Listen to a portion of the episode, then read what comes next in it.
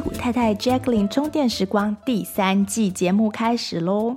今年的节目将分为上下两季，上半年与下半年。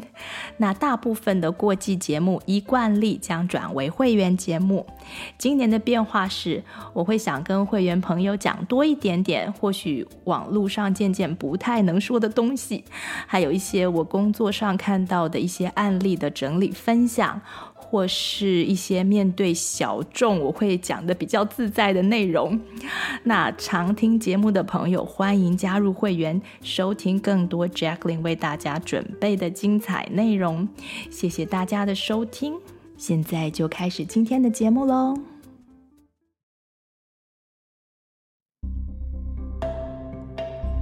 Hello，大家好，欢迎收听今天的戏骨太太充电时光，我是 Jacqueline。今天要讲什么呢？对，今天我们要继续上次身心灵的成长，来讲一些灵的东西。复习一下，上次说过呢，身心灵的本质上都是一种 vessel，是一种装东西用的，啊、嗯，好像容器那样子的存在。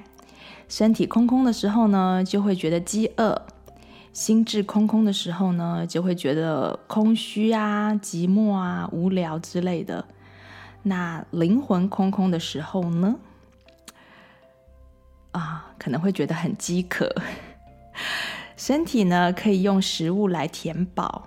那心智呢，可以用想法呀，或是事情让自己很忙啊，或是你的心脏可以用爱和安全感来把它填满。但是灵魂呢？灵魂需要的东西是不是比较复杂呢？我是觉得，呃。灵魂其实需要的是光，那灵魂渴望的是自由。对，我知道，我还没有讲什么是灵魂，那个等一下就会讲。我们身体在饥饿的时候呢，可能会乱吃；那心理心智在饥饿的时候，可能会去做一些傻事啊、或是去做一些事排解空虚。那灵魂在饥饿的时候呢，可能会吸引一些不干净的东西。那当身心灵的需求没有被满足的时候，就有点像空花盆一样，会堆积垃圾、杂物啊、雨水、积水啊、寄生虫等等一大堆东西。那我们努力在身心灵上的成长呢，就是呢，能够认识自己得到的这个器皿呢，到底该在什么时候装些什么东西，装来干嘛？那回到什么是灵魂，有没有灵魂这个问题呢？可能每一个人呢都有自己的想法啊、有一些直接的经验、二手的经验，或是三手的经验。那我也一样，我是只有一点点直接的经验，一些些二手的经验，也就是从我认识的那些人啊、他们的直接经验那边听过来的。但是呢，我们所有最多的经验呢，其实知识呢，其实都是跟听众朋友一样，是第三手的资料，也就是透过阅读学习而来的东西。那这些这么多的资料呢，其实是需要。啊、我们的心智来消化、来分析、来思考的，这个其实就是心智可以做的其中之一呃一件事情之一。那虽然说我自己只有一点点的直接经验呢，但我充满实验精神，可能还是比一般人会多一点点经验。那之后我会做节目来分享一些，嗯，一些超自然的经验。那今天呢，我想用一点点的逻辑，用心智来看这个关于灵的议题，有没有灵魂？那如果可能有的话，灵魂的成长呢，会是一个什么样的风景？那我们身心灵节目的上一集节目开始的时候，我曾经提到，一切存有百背后的呃是百分之百有一个创造者。对，我没有这样说。只是考考大家，嗯，测试看看你们有没有仔细听。我在上一集的时候呢，其实是只有暗示这个存在的背后有一个创造者，我没有说它百分之百有。但是毕竟整个自然的存有呢，着实是一个超智慧的设计，超过我们人类的智慧。那我们当然可以把这个智慧称为神。问题是呢，神这个字呢，在我们这一代被严重的污染了。好像要跟宗教啊、教条扯上关系，有些呢则跟迷信扯上关系，那有些呢就会跟啊、呃、鬼神扯上关系。那总之呢，很多人对“神”这个字呢，其实是 蛮感冒的。每次说到这个字，就会被问说：“哎，你是教徒吗？”或者说有人问说：“哎，你是你是说神？你说的那个神是只有一个吗？”所以呢，我觉得其实有必要把它定义清楚。我想把这个神的范围呢，就缩小定义在我们个人实相的这个创造者。当你想神的时候呢，不要想它是什么遥远的存在，或是经典里面说的那种存在，神秘的存在。你可以把它想成是你这个人的创造者。你的所有一切背后的那个超智慧，那因为你可以确定你是存在的，我们没办法，其实没办法真的确定我们看到、经验到的一切，它是不是真的存在。可是我们从我们的角度 是可以确定我们是真的存在，我们是真的有这个经验在发生。那你也可以确定你的这个存在呢，你不是你爸爸妈妈设计创造的。那你也可以确定，你的存在其实暗示着有一个智慧在创造你。那我要说的那个神，就是那个创造者。那你可以把它称为，用你自己的第一人称来称呼，称他为创造我的造物主。那他可能有创造别的东西，但是那些都都不是我们可以确定的。我们只能确定我们是被造出来的。那我们无从得知别人是否真的存在，也没有办法得知别人的创造者是不是和我们是同一个，所以我没有办法回答问题。说，诶，你说神只有一个吗？我就是不知道。所以呢，先这样想比较方便我们探索自己的灵魂，还有灵魂的源头。想象你的灵魂就是从那个创造者的源头分过来的。有点像是细胞分裂那样子，那那一个造物主的一部分呢，现在就变成你。那为什么这样想呢？因为你是活着的嘛，所以肯定造你的那个造物主他也是活着的。那你的生命呢？啊、那个比身体的总和多的那个部分，就是我们上次讲的啊、，Life is more than the sum of its part。它呢，只能从真正的生命那边来，跟你一样活生生的东西那边来。就像只只有有生命的细胞，它才能够分裂出另外一个有生命的细胞嘛。那如果是死掉的细胞，它就是分不出任何生命。对，所以这样好像目前为止还算合理。好，那接下来呢，人类目前其实还无从得知灵魂是有形的还是无形的。虽然我们有曾经有一些人有有试着要做这样的实验，有人说死了以后会变得轻一点，好像是什么二十一公克左右，被称为灵魂的重量。但是呢，这其实只是上个世纪初 Dr. Duncan McDougall 啊、呃、曾经尝试的一个研究。那他在六位。病人过世的时候，为他们量体重，就是过世前、过世后量一下体重，看看灵魂离开身体的时候啊、体重有没有减轻。首先呢，我是觉得可能我们的仪器，如果灵魂真的是有形的，也没有到说我们可以量得出来的程度。但反正他就试了。那他量了这六位病人里面呢，只有一位病人的体重呢是减轻了大概二十一公克。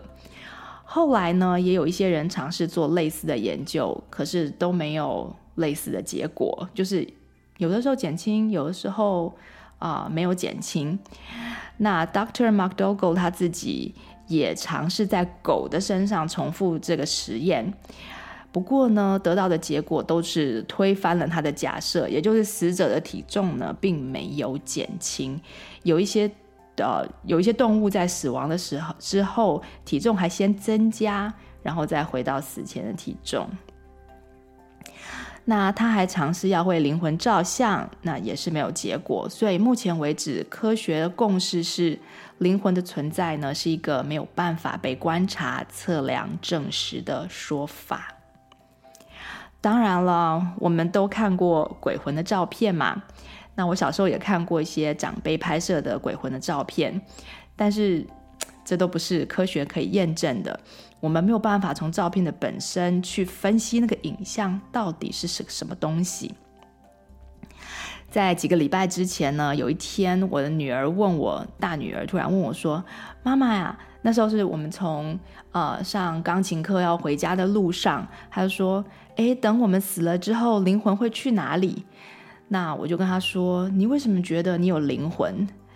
他说。”你不是说有吗？我想应该有吧，不然我这么辛苦的练琴啊，这辈子过后，这个能力应该还是我的吧。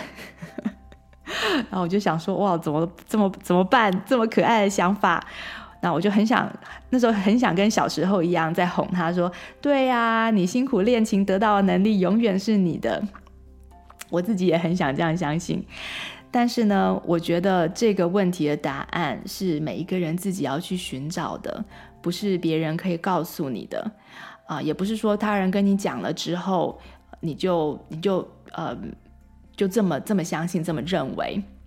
那孩子已经够大了，我觉得他们可以承受呃现实真相，也就是我们不知道的这个真相，所以我就诚实的跟他说，我的确是希望是这样子的。啊、就是希望灵魂是可以，因为我们现在好好练琴，然后你就永远会弹琴。但是现实是呢，我们没有办法证实这个说法。我可以比较确定的是，啊、你辛苦练琴，不要间断，到老了，只要大脑一直健康，就非常有可能还还会弹琴，可以自娱于人。啊、音乐呢，会是你这辈子永远的朋友。我就这样跟他说。那当然，从第三手资料呢，我相信很多听众呃都看过、读过一些濒死经验的故事和见证，呃，自啊、呃，或是说听过有这种脑死了之后呢，居然还可以看到或是记得手术室里发生的一切。还有我们大学的时候，很多人都读过像是《西藏生死书》啊和《前世今生》这类的书籍。我稍微说一下前世今生呢，它是 Dr. Brian Weiss 写的一本书，英文书名是 Many Lives, Many Masters，这是我们好像大学的时候出来的一本书。那呃，直接翻译就是许多转世，许多大师。那中文是翻成前世今生。那 Dr. Brian Weiss 他是透过催眠回溯，得知他病人的前世的一些资料。他的病人叫做凯瑟琳，他在这本书上写的这个病人，嗯，因为传统心理治疗没有什么效果，所以他好像是治疗焦虑之类的。那他决定采用催眠治疗，结果成功的治疗了凯瑟琳的各种焦虑、恐惧的症状。那过程中呢，凯瑟琳似乎有通灵的现象产生，回溯到所谓的前世的记忆。甚至还说出一些关于 Dr. West 的一些私人的一些秘密，就是别人不会知道的事情。但我必须说呢，当我再度阅读这本书的时候，这些书的时候，包括《西藏生死书》这些，尤其是自己成为催眠师之后，我就发现了它有太多其实没有办法解释，不是非常很合理的地方。虽然我不能够否认。没有办法否认有转世这样子的事情，但是透过阅读这些书籍呢，呃，我还是无法确定转世是一个什么样的现象，是一种存在的现象吗？我是很想相信，但是也必须很失望的对自己承认，这些书依我个人目前心智思考的标准来说，并没有证明前世的存在。顶多呢是想给相信的人一些有三手根据的希望。那我也是想相信的人。不过做节目呢，我并不想要推自己的信念，我想帮助大家使用心智这个不得了的计算机，来好好的呃思考很多的事情，知之为知之，不知为不知，啊，帮我们更接近真相。这几年呢，我虽然帮过很多个案做前世催眠，但是我并没有真的找到前世的证据。我发现，基本上这个方法依照逻辑的判断是没有办法证实前世这种啊、理论的。前世催眠呢，唯一能够做到实实在在有效果的，就是治疗某些心理创伤，或是因为这些心理创伤引发的生理症状。那至于个案诉说的那些前世故事，是否真的是他灵魂的前世？我只能说，以最严谨的科学角度是无从考证的。简单就讲一个这本书里面的，凯瑟琳说自己在西元前一八六三年。那如果是真的活在西元前的人呢，是不会知道自己在西元前的，因为耶稣都还没诞生嘛。而且呢，当然他有他的一套解释方法，只是，对啊，而且呢。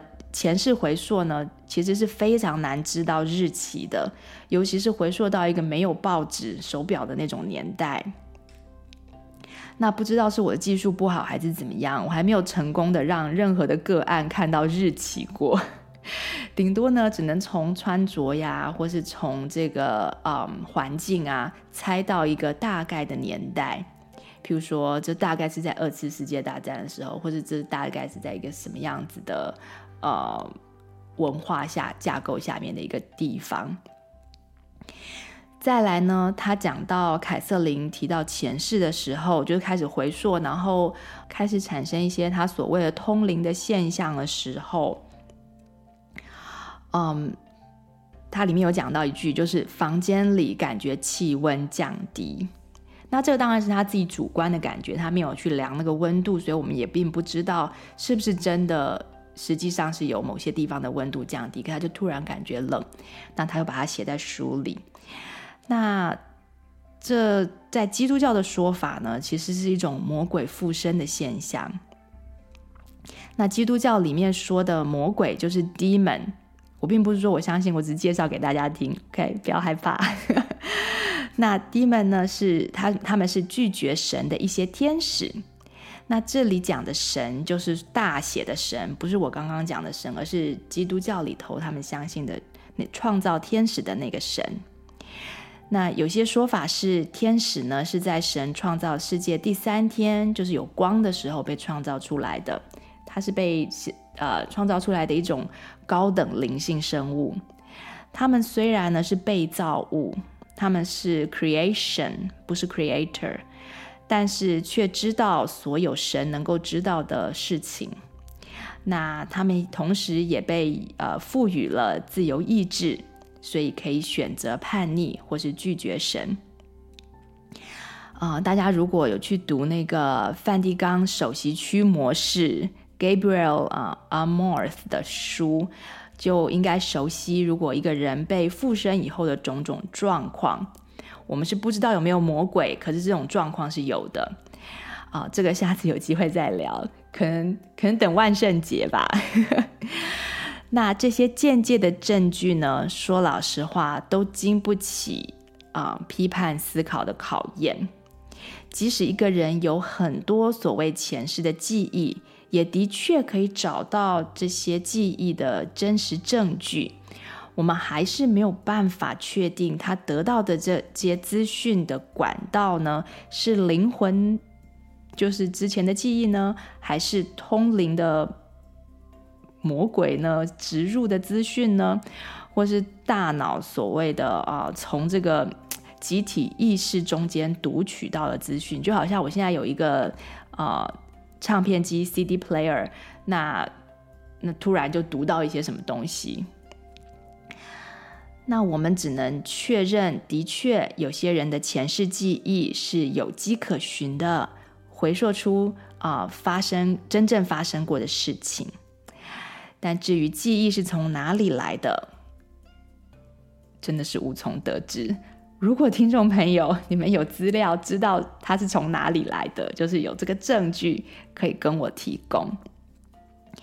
因为呢，到目前为止，科学其实还不知道意识就是 consciousness 是什么东西，也还不知道时间是个什么东西。当我们对对这两件事情都无知的时候，我们观察到的这些现象，用前世或是转世来解释呢，其实都言之过早。就像我们知道音乐是从音波而来的。透过这个物理现象，我们可以把声音录制在唱片上，然后再从留声机里把声音放出来。我怎么举了一个这么古典的例子？现在呢，可能讲 CD，很多年轻人都不知道该怎么播放了。那大家想象一下，如果在几千年后啊，那时候的考古学家挖出了一片唱片。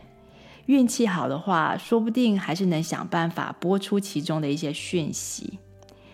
那至于云端中无线传播的这些讯息呢，是不是透过合适的媒材，它也可以被接收、被播放？那每一个人意识里的讯息呢，它是一个什么样子的本质、什么样子的存在呢？我们怎么能确定啊？它不被无限的播放在空间里呢？也就是所谓的集体潜意识，这个东西到底在不在？它是不是跟声音一样，其实也是留在空间、留在某个时间里的？然后它是不是能够被保留世世代代？到某一天，有某一个大脑，它的频率调对了，啊哦，突然全部都接收到了，这是不是有可能的呢？那虽然这些科学都还没有办法证明，但从我们目前呃对资讯传播的理解，这些都不是不可能的假设。至于为何前世催眠能够治疗很多呃心理或生理的问题，嗯，它是基于身和心互相影响的关系。催眠呢，可以让潜意识里面的资料浮现出来。那这些潜意识的资料呢？我刚刚说的是，我们是不知道是什么时候，在什么状态之下放进去的。那根据刚刚的推论，很多资料我们也不知道是哪里来的。但是这些资料的存在是事实，因为你潜意识把它叫出来了嘛。那这个被催眠的人的确讲出了一个故事。那有些时候这故事还是真的，所以呢，你的潜意识是相信的，所以它就影响着身体。那就像是有个个案，我可以举一下，就是，嗯，他前世记忆说他被烧死，那这一辈子那个被灼烧的地方的皮肤呢，就一直的发炎不止，然后有可能是潜意识有这个资料，但是没有办法分辨这个记忆是过去还是现在，这个这个记忆是属于自己还是属于别人，所以身体就一直在回应着潜意识里面的这个资料，而一直有这样子的发炎发生。那当我们做了回溯，把这个记忆叫出来，那你的意识发现了，哎，这件事情原来一直在我潜意识里面影响着我的呃身体。那这件事情已经过去了，因为催通常催眠师都会暗示这些叫出来的资料是过去的事情。然后呢，呃，你的意识 take over 之后，身体的症状就会跟着消失。这样子的现象是的确存在的。但这只能让我们看到潜意识的故事，也就是潜意识相信，呃，曾经发生过的事情对身体是有影响的，嗯，只是没有办法证实这个故事是不是发生，或是是否发生在同一个人的灵魂上面，就是不能用这样子的事情来证实说真的有灵魂。那让我们先不要讲魔鬼好了，这说不定呢，如果我要举另外。呃，另外一个理论，那这是一个意识体过去的资讯，不知道怎么样被植入了另外一个个体的潜意识中。那刚刚说的，呃，科学是连时间的本质都还搞不清楚吧？所以这些假设都是有可能的假设。当然了，灵魂转世也是一种有可能的假设。那我希望大家看到的是，这些假设呢，都只是假设，那都是要试图解释真正存在的现象，但是，嗯，还没有办法被验证。那真正存在的现象，就是我们可以做催眠回溯，可以治疗一些疾病啊，把它当做一个不错的工具来使用，就像，嗯。化学元素的这个周期表啊，是一个非常非常方便的工具，可以解决好多问题。所以，啊，催眠回溯有这样的效果。因此呢，我发现从这些第三手的资料里呢，嗯，可以看到令人惊奇的故事，并没有办法找到灵魂存在的证据。那我诚实的面对了这样子的嗯结论。于是我就想说，呃，想到极限了，换个方向，从另外一个角度来来想想看，啊、这就比较像是用推理的角度。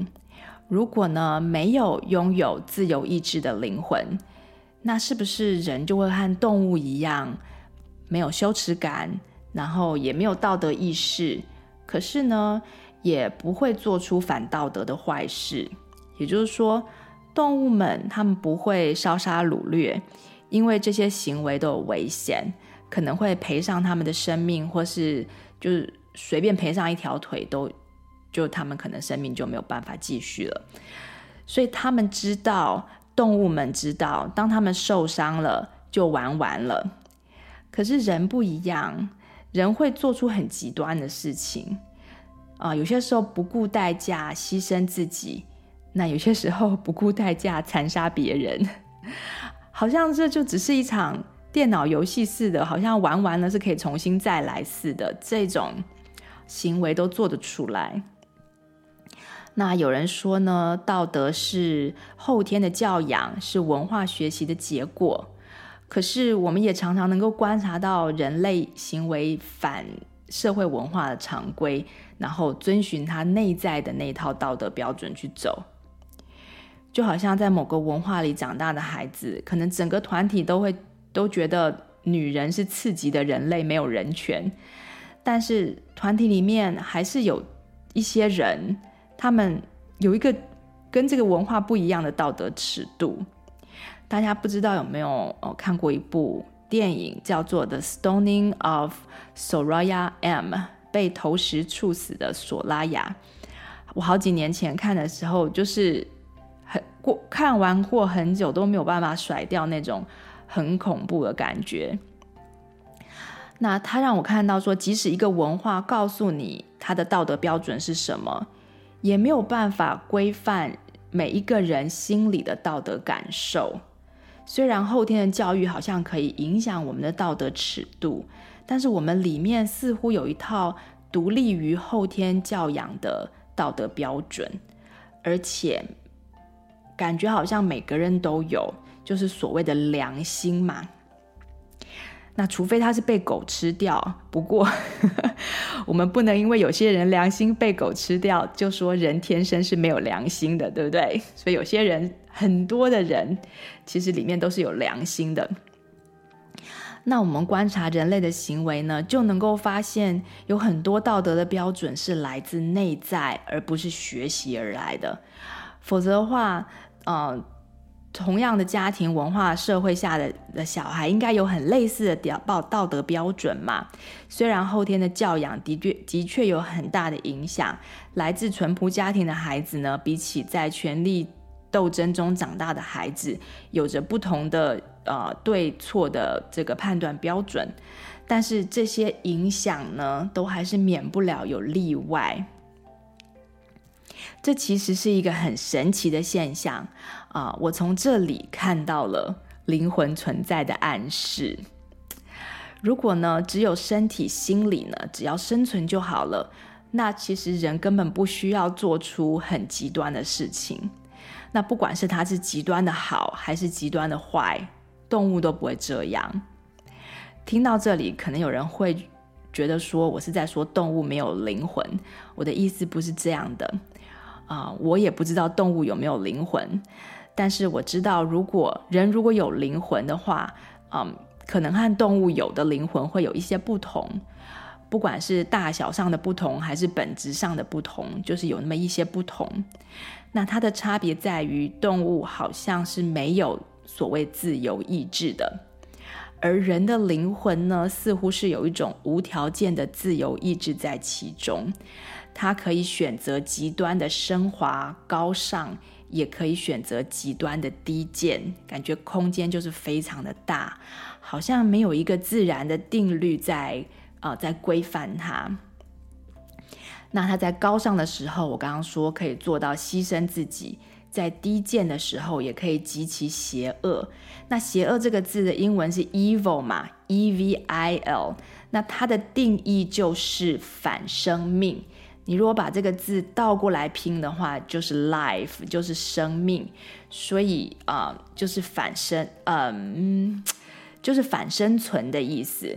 所以任何反生存的行为，我们都可以把它看成是，就是都是邪恶的。那从这个角度去观察呢，我间接的可以看到灵魂的存在。那灵魂想要保护的，当然不是自我嘛，因为。灵魂知道，就是 他就是不是不是这个不是这个啊、嗯、这个身体不是这个心智而已，而是那个自由的状态。灵魂想要保护的是自己的那个自由的状态。没有什么呢比不自由的灵魂更没有存在的价值。因此呢，圣经里面才会有，就是像三分之一的天使选择。去堕落，去背弃神，而去然后去实现那个自由意志的终极版本。同时呢，也有一群天使，那他们是选择了，就是要把自己的意志和神的意志，呃，嗯，应该是说结合在一起嘛，或是说让自己的意志完全认同神的意志，所以呢，他们就会越来越亮。那人的灵魂呢，其实也是被赋予这种自由意志和选择的。就像我刚刚讲的，你可以选择非常极端的行为出来。那以器皿的本质来看，如果身体需要营养，那心里就像刚刚讲的，需要他人的爱和关怀，需要好的资讯、营养的想法。那灵魂呢？灵魂需要什么？它也是需要一个我们现在科学还没有研究出来的东西，就是光。我现在可以想到的啦。那灵魂似乎需要被光充满。从灵魂最低的底线来看呢，灵魂的成长感觉就是一一个越来越亮的过程。那灵魂的功能呢，就像蜡烛一样。啊、把光从一个地方运送到一个地另外一个地方，一路上呢，照亮这个呃被神创造的世界。那如果它能够向上移动，就是离神越来越近的话，那它也就是它的意志离神的意志越来越近的话，那它是不是就能够得到从这个光源分出来的光？所以呢，天使都是非常，就是好的天使都是非常非常亮的。那我们所谓的 guardian angel，啊、呃，以后可以多讲一些。不晓得有没有人相信 guardian angel？那他如果有的话呢，他为什么有用？就是因为他是被光充满的，就有点像是被爱的满满的人，他就有办法去爱别人。那为什么这些天使愿意来？爱人类或是守护人类，就是因为它是被光充满的。那有一个生物物理学博士啊、，biophysicist 啊、，Dr. Andrea Cocker，他曾说过，因为他是专门研究生物物理的嘛，就不是一般东西的物理，而是就是生命里面的电啊，生命里面的光啊这些东西。他曾经说。Life is a sparkle in the universe for a limited period of time。他说，生命呢，就是一个宇宙中存在一小段时间的火花，就是火光嘛，sparkle。那灵魂呢，就是那个生命的光源。每一个灵魂都可以选择啊、往光里走，或是往暗里去，接受与充满光，那这个灵魂就会越来越亮。那如果遮住了光，那就可以体验到黑暗。那光呢，是是不能被消灭的，它只能被遮住。虽然物理学想象出来的所谓光子这种东西，但是我们都知道说，那只是一个一个理论，只是一种假设。光呢，它不是一种粒子，只是有些时候它有有像粒子一般的行为。那灵的成长，如果你想要越来越亮，就要接近光源。那光源里面呢，没有黑暗的自由，所以你的意志就要去跟那个最纯粹的光的意志来结合同步。如果呢，你想要经验黑暗，你就必须要离开光源，往暗里去，把光遮起来。但是呢，暗里面没有能量。如果想要创造任何东西，都会相当的辛苦。即使创造出些什么东西呢，也都是非常短暂的拥有。这就有点像是爱和恐惧。当我们的行为是因为恐惧而去做某些行为，然后得到一些结果嘛，也就是创造出来的结果，啊、都不会是像你从爱。出发，然后创造出来的结果那样的实实在在，恐惧创造出来的结果都非常的短暂。嗯，毕竟它没有能量。但是呢，当创造某些东西出来的时候，就是你从这个黑暗的地方，没有呃光源的地方，自己辛苦的创造很就是很多东西出来的时候，某些灵魂。也会像坠落的大天使撒旦一样，感觉无敌的有成就感。因为黑暗呢，不是光的相反，它不是太极的两仪，黑暗只是没有光。而暗里呢，有些东西就是像是树的根部，它会往暗里去嘛，从中得到一些滋养。但这些滋养呢，终究大家要知道，还是从光的能量那边来的。天使的光跟太阳一样，它非常的亮，非常的热啊，人类一般是无法承受的。那神的光呢，就更强大。那我们就像树根一样，没有办法承受明亮的地方。因此呢，神就为我们创造一个温室，将光的能量转译为我们能够承受的量，让我们收到适当形式的能量，并且呢，给了我们自由意志。让我们可以选择怎么成长，是要往暗里去呢？像一只蚯蚓一样啊、舒服的慢慢吸收能量呢，间接的能量，还是直接往光里去，跟着神的能量，然后学习神的意志。那我上我这一段讲的就是从天使的光这边开始的这一段呢，是没有办法从科学的呃角度来验证的。不过，啊、嗯，大家可以从我们自己的直接经验去感受这个想法对你来说是不是真的。那我们在上一集身心灵的成长呃的节目里面有讲过，The truth will set you free。如果当你听到这样子的讲法的时候，你感觉你的灵魂感觉更自由、更舒服。更喜悦的时候，那这段话对你来说就是真的，你就可以好好的把它咀嚼思考。那如果你感觉没有很舒服的时候，那可能就代表这还不是属于你需要知道或是嗯你需要参考的一个想法。好，那在矽谷太太充电时光里面呢，我在这个身心灵三部分的成长上。都等于是有选边站的，啊、为身体选择营养，选择电力；为心理呢，则是选择真相，选择爱、平安，还有正向感恩的想法。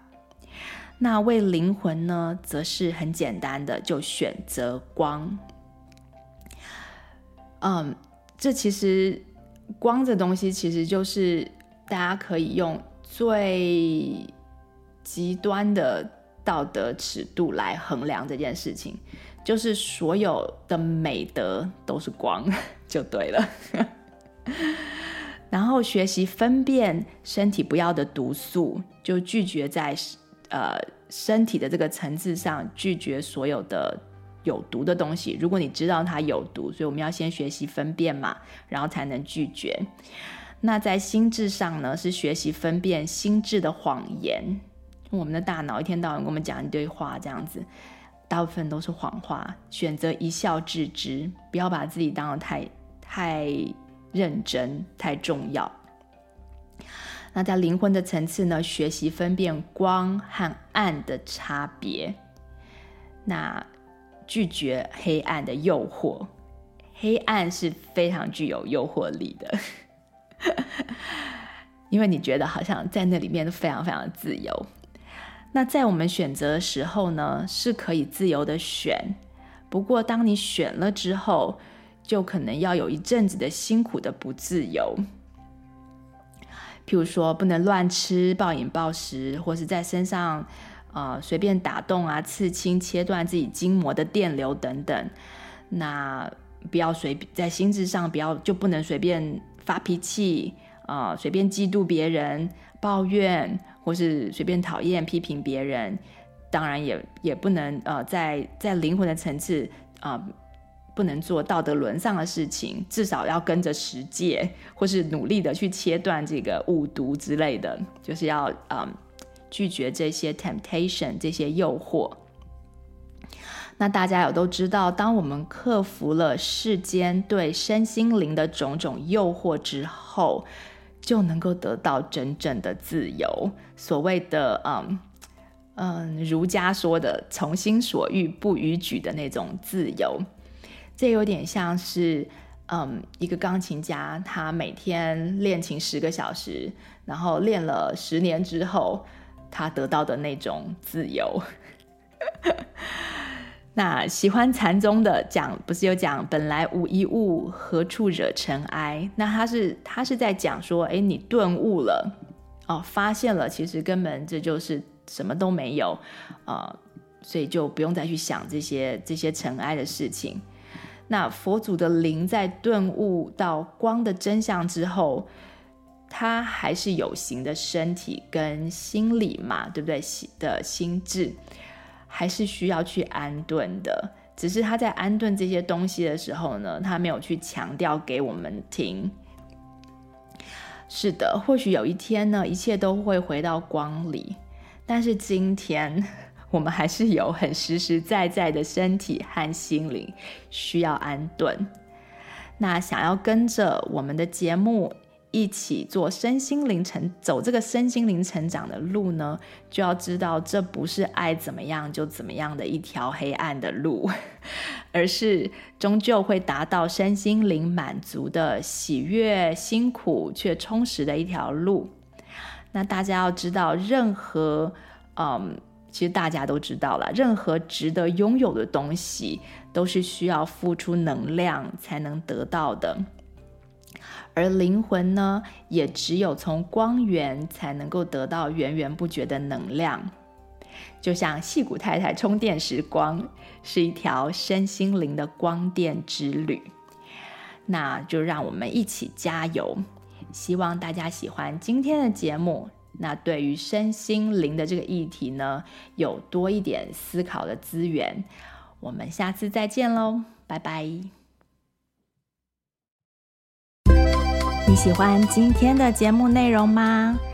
欢迎推荐西谷太太 Jacqueline 充电时光的 Podcast 给你身边的亲戚朋友们，在你收听的播客平台给我们订阅、评分、点赞、留言和加油。有特别想听的主题，欢迎写信给我们，作为未来节目制作的参考方向。再次谢谢你的收听、分享和支持，我们下次再见，拜拜。